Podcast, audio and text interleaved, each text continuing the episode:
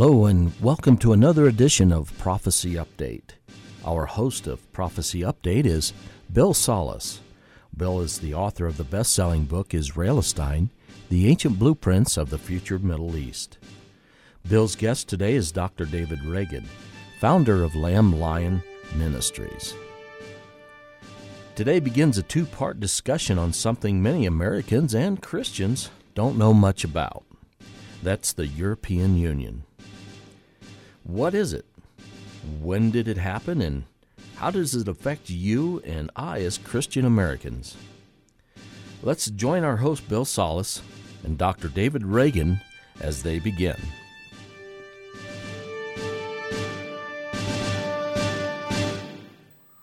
Welcome to another edition of the Prophecy Update radio program, whereby we attempt to authenticate the sovereignty of God through Bible prophecy by informing you what Bible prophecy has to say about these last days. I'm your host, Bill Salus, and I'm delighted to have Dr. David Reagan as my guest today. David, welcome to the program. Well, thank you, Bill. It's always good to be on here with you. Now, David has been on the program several times in the past, and those shows can be accessed in the archives at www.kwbb.org.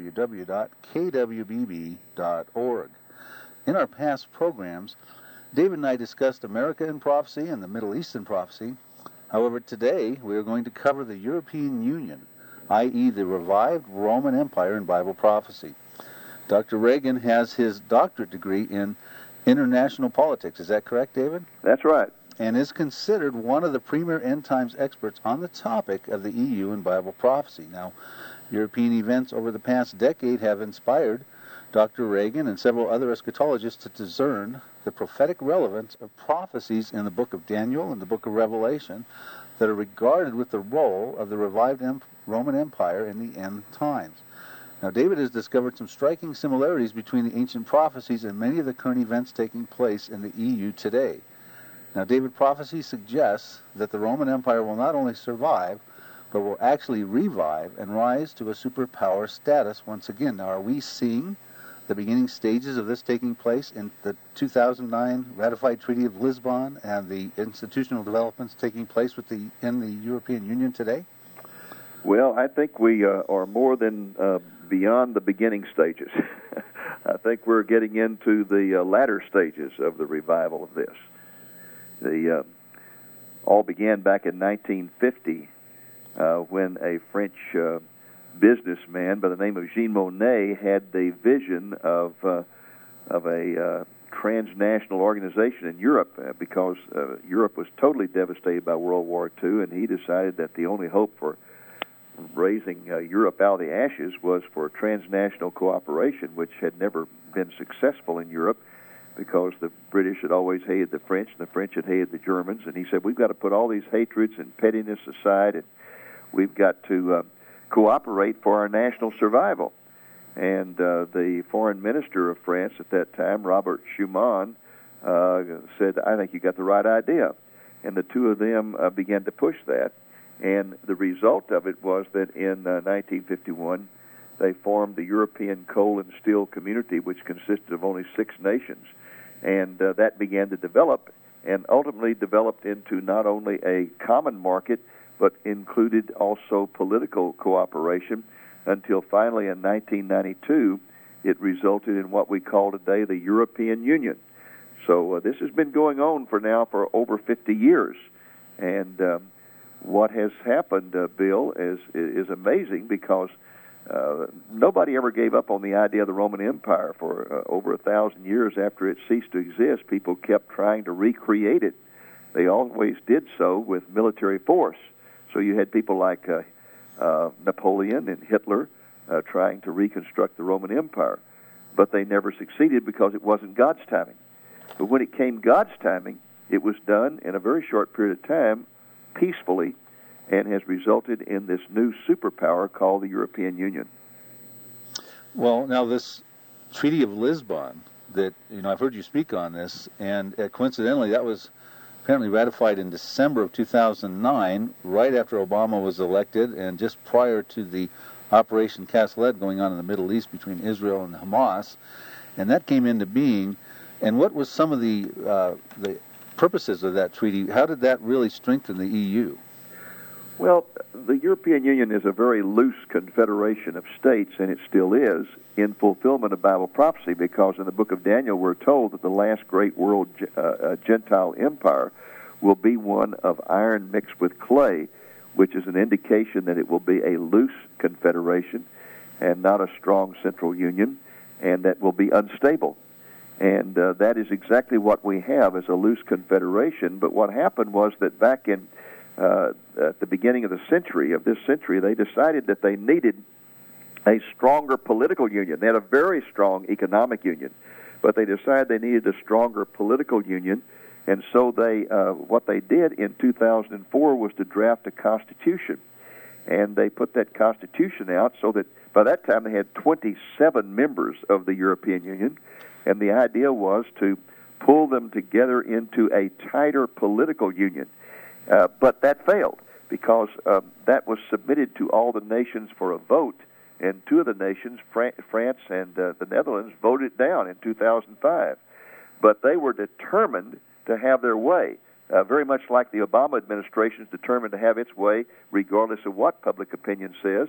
And so uh, this is what they did. They went back to the treaty of and and and uh, negotiated a treaty, which you mentioned, the Treaty of Lisbon. That was in 2007. That treaty is nothing in the world but the Constitution that was voted down in 2005, put in treaty form. The reason they put it in treaty form is because when you put it in treaty form, then you do not have to have national votes on it. All you have to have is the parliaments of each country voting on it. So basically, what they decided to do was to have their own way by going around public opinion. And so they submitted this only to the parliaments, and the parliaments uh, uh, approved it. And as you say, it went into effect in November of 2009, so it has been in effect less than a year now, and it had a major impact. Uh, first of all, it provided the organization with a uh, what, what's called a legal personality. Uh, it's now uh, an organization that you can make treaties with, an organization you can make contracts with, whereas before you had to deal with the independent nations. Uh, then it has made it much more efficient in its decision making because prior to this uh, change, uh, the organization could only make unanimous decisions. Therefore, it made very few decisions. Now, uh, it does it by what are called uh, qualified majorities. In other words, they're not exactly majorities. They may, on some issues, be a 55% majority. On another issue, a 65% majority. Another one has to be a 70% majority. But it is much easier now to make decisions than before. Another thing it did is to um, make it possible for the public, for the first time ever, to uh, initiate proposals. You live in the state of California, so you know much about that. California is one of the uh, states that has, I guess, more public referendums than any other state in the union, which are uh, put on the ballot by a certain number of signatures. Well, now with a million signatures, you can uh, bring up a, a, a proposal, an initiative for the entire union to vote on. Another thing they did was to incorporate the European Charter of Rights, which had never been officially uh, approved, and now it is a part of the European Union Constitution. And then finally, what I consider to be really the most important thing that happened as a result of all this is that they created two new positions.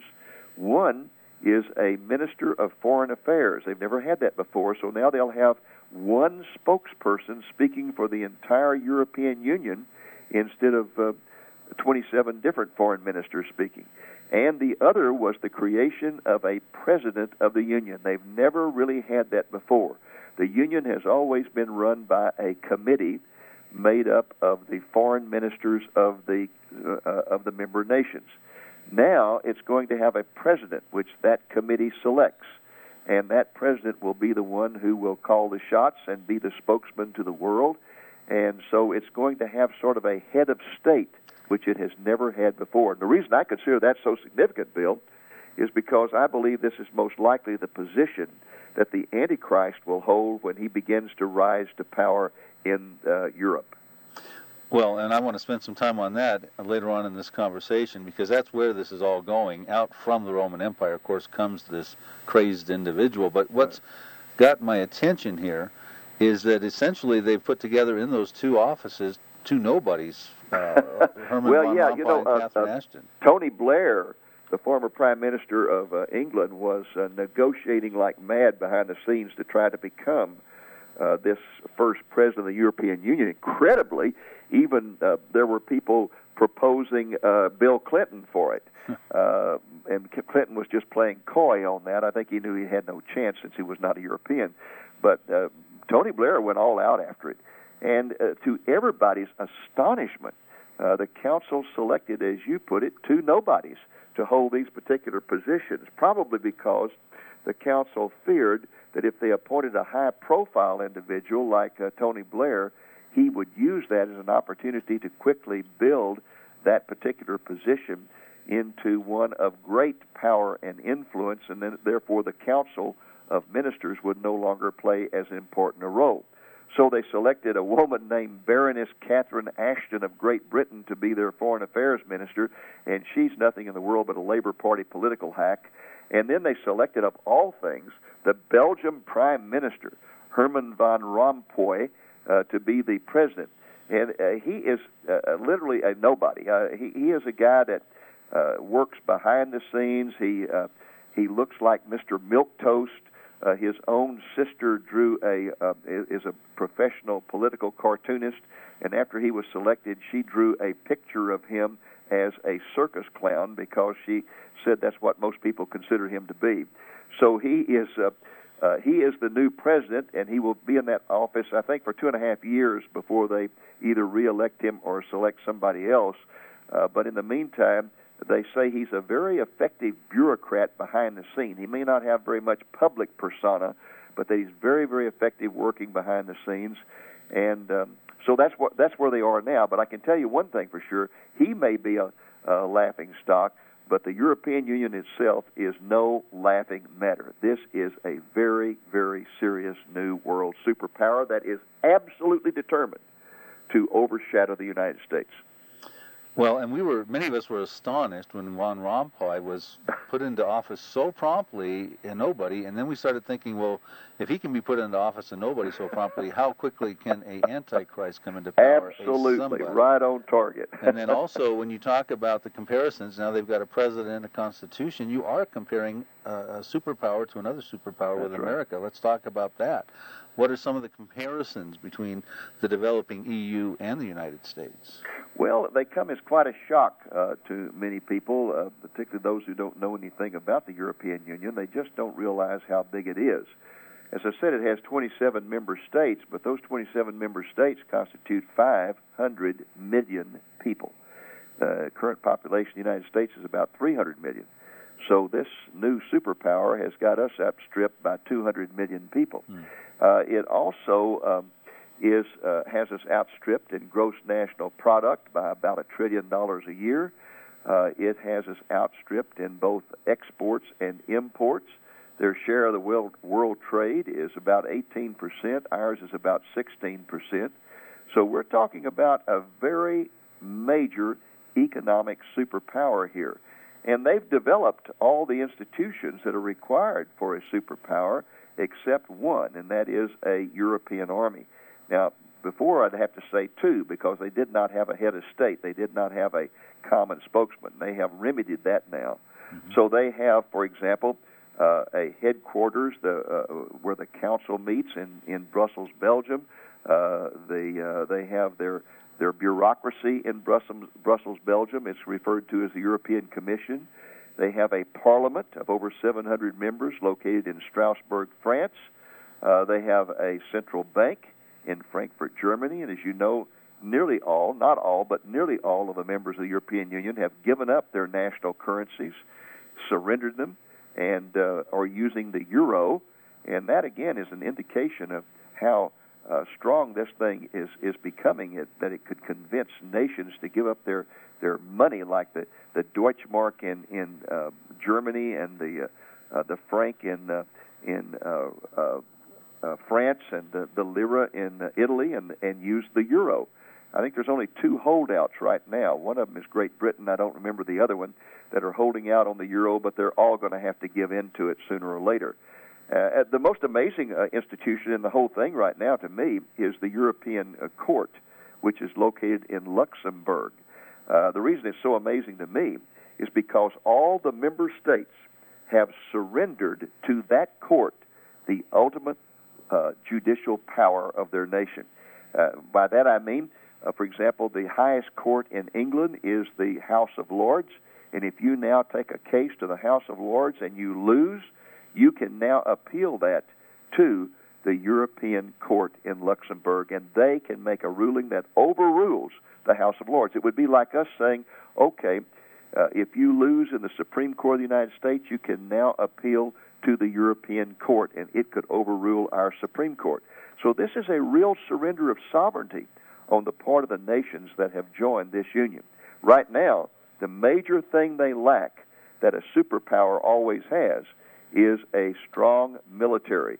They do not. They have their individual military uh, units, uh, the French military, the German military, but as far as the European Union itself, all they have is a 60,000 uh, uh, troops that they call a, a rapid deployment unit that can be called up at any time. They only have about a thousand that are full time, but 60,000 they can call up at any moment. But there are strong voices in the European Union saying we need to have our own military uh, force, our own transnational military force. And basically, what they want to do is they want to replace a transnational military force in Europe. They want to replace NATO with that because NATO is still a, a symbol of the United States meddling in European affairs, and ultimately they want to get us out of their affairs and they want to run their own military. Yeah, now that's amazing. And so now what you're talking about with all this stage setting and these institutions in place is nothing short of a another prophetic miracle, much like the inclination of Israel to come back into the land, the Zionistic. Well, it really is, uh, Bill, because um, uh, you know it was it's 2,500 years ago that Daniel wrote Daniel chapter two and Daniel chapter seven, in which he clearly precisely uh, prophesied that there was going to be a certain succession of world empires, uh, that the Babylonian would be followed by the Medo Persian, and the Medo Persian by the Greek, and the Greek by the Roman. And then in the end times, there would be a revival of the Roman Empire and be the last Gentile empire of the world. And all that was written 2,500 years ago. And as I say, this prophecy is very, very precise. I would urge any of your listeners who are not familiar with it to go to Daniel chapter 2 and read it. Uh, it's not like these crazy prophecies of Nostradamus that are so vague and general and written in such gobbledygook that you have no idea what they're saying. And uh, people then run to those and say that they were prophecies after the event. This is clearly stated that this is going to happen in the future. As one wag put it, Daniel wrote history in advance better than any historian has ever written it after the fact. And so we have a very clear succession out, outlined here.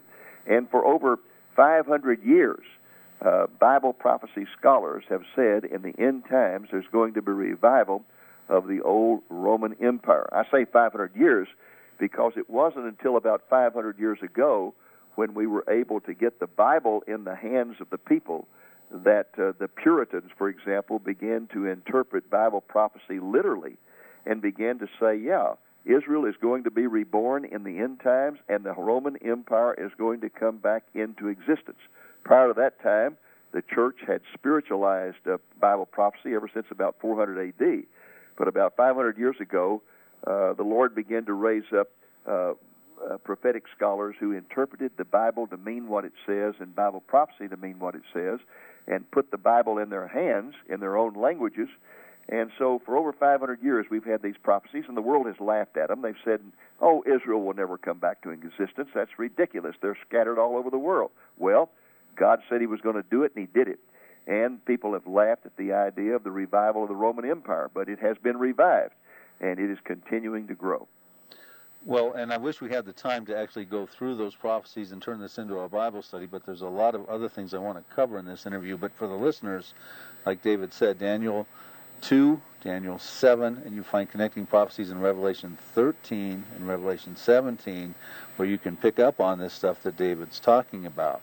Now, the, one of the important prophecies you alluded to in Antichrist earlier, in Daniel 9, 26, it talks about the origin of the Antichrist. It, talks about this Antichrist coming out of the people who destroyed the city and the sanctuary. Of course, we know that was uh, the sanctuary was the temple, the Jewish temple, the second one, and the city, of course, was Jerusalem. Now, there is a kind of a paradigm shift as to the origin of the Antichrist, of him being an Assyrian and possibly a Muslim. And I, and I know you feel this way, feel that this is sort of taking away from the importance of the revival of the Roman Empire as people started starting to now shift their focus on this this possible difference of where the Antichrist may may come from. Do you want to talk about that? Well, I, I yes, I would like to talk about that. I think it's a classic, and I mean classic example of people reading Bible prophecy into the news instead of the other way around. Uh, the um, what's happening here is that. Uh, uh, because of the uh, sudden uh, revival of uh, Islam here in the end times, it's been a sleeping giant for hundreds of years, and suddenly it's come alive through the power of its uh, money from oil. Uh, we are finding now people saying, well, we need to reconsider all these scriptures. Uh, maybe what uh, we're really talking about here is not the Roman Empire and the revival of it. Probably what we're talking about is the revival of the Ottoman Empire, the former empire of Islam, and out of that will come the Antichrist. And um, so we have a group of people today who are making that argument, and I just think the argument is basically is very off base and very bizarre. Um, they take, for example, Daniel nine twenty six uh, that you referred to just a moment ago. But Daniel nine twenty six and twenty seven says point blank uh, that um, the Antichrist will rise from the people who destroy the temple. Well, the temple was destroyed in 70 AD by the Romans. Well, those who have this viewpoint today now of the Antichrist coming out of the Muslim world, uh, they say, well, now wait a minute. Uh, if you take a look at those troops that destroyed the city of Jerusalem in 70 AD, you will find that most of them were uh, people that the Romans took right out of the Middle East and incorporated into their armies. And so it was really uh, Middle Easterners who uh, destroyed uh, Rome in 70 AD, mainly uh, uh, people of uh, Arab. Of course, uh, at that time, uh, the uh, Muslim religion didn't even exist, but they would say, well, these were Arabs who later became Muslims, but they were Arab peoples, and so therefore the people who are going to, to uh, produce the Antichrist in the end time is not going to be uh, the people from uh, Roman Empire, but it's going to be people from the Middle East. It's going to be the Arab peoples, and most likely he will come uh, from Assyria. And they use Assyria primarily because uh, there are passages in the Bible where prophets uh, use uh, the Assyrian as a symbolic type of the Antichrist. But then, you know, they also use Pharaoh as a symbolic type of the Antichrist, and Saul can be considered a symbolic type, and uh, so could uh, David's son Absalom, and so could many others. But as you well know, Bill, the classic example of the prototype of the Antichrist, the, the, the most important one in all the scriptures, is a tyrant by the name of Antiochus Epiphanes, uh, who controlled part of Alexander's empire after he died. And this man was of Greek descent. He was not of Assyrian descent or Arab descent. Furthermore, most important of all, concerning Daniel 9 26 and 27, it is irrelevant that there were Middle Eastern people in the uh, Roman army. The Roman army never used mercenaries, they only used their own citizens. The only people who were members of their army when they went into Jerusalem in 70 AD were Roman citizens. Now, some of them may have been from the Middle East, but they were Roman citizens. And so I don't think there is any way to get around the fact that it was Rome that destroyed Jerusalem in 70 AD. It was the Roman Senate that sent the troops there. They were controlled by Roman generals. All of the members of the army were Roman citizens. I just don't think you can get around the fact that this was destroyed by Rome. Right, and I know the arguments. They they're revisionist history. They think that Roman uh, Legion Ten Fretensis was predominantly Middle Eastern, so therefore that's really who controlled the shots. And I agree with you 100 percent. Rome was stationed in Rome, and the Roman Empire came out of its capital, and they made those decisions. The other problem with this Ottoman Empire theory is in Daniel 2, of course, the fourth image uh, is the legs of iron. So we're showing two legs, talking about a split of the Roman Empire, which we know historically occurred. And I don't see how the Ottoman Empire comes out of that split between the East and no, the split of the yes, you're right, Bill. Those two legs are symbolic of the split of the Roman Empire, and there's nothing in the Ottoman history that relates to that. Furthermore, to try to argue that that fourth empire is the Ottoman Empire breaks the whole succession. Again, the succession was uh, to start with Babylon. That's all the time we have for this edition of Prophecy Update. Join us next week as we continue with our host, Bill Salus, and his guest, Dr. David Reagan, with part two discussing the biblical implications of the European Union. You know, time is short. Jesus is to return at any moment. You know, in Romans chapter 10 it says, But what does it say? The word is near you, in your mouth and in your heart. That is the word of faith which we proclaim. Because if you confess the Lord Jesus with your mouth and believe in your heart that God raised him from the dead, you will be saved. For with the heart one believes unto righteousness, and with the mouth one confesses unto salvation.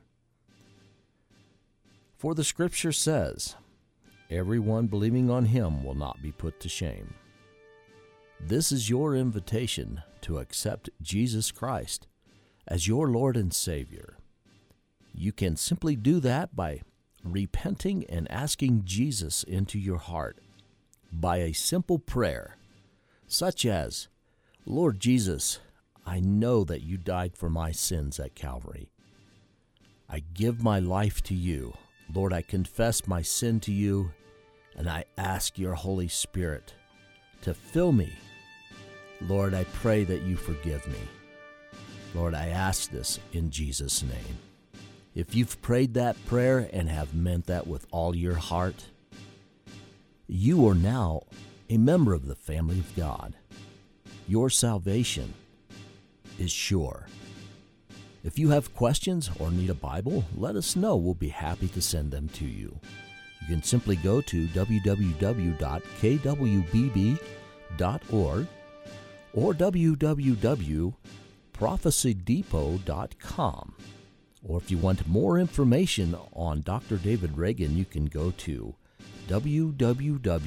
www.lamblion, that's lamblion, one word, dot com. Until next time, keep looking up, for your redemption draws nigh.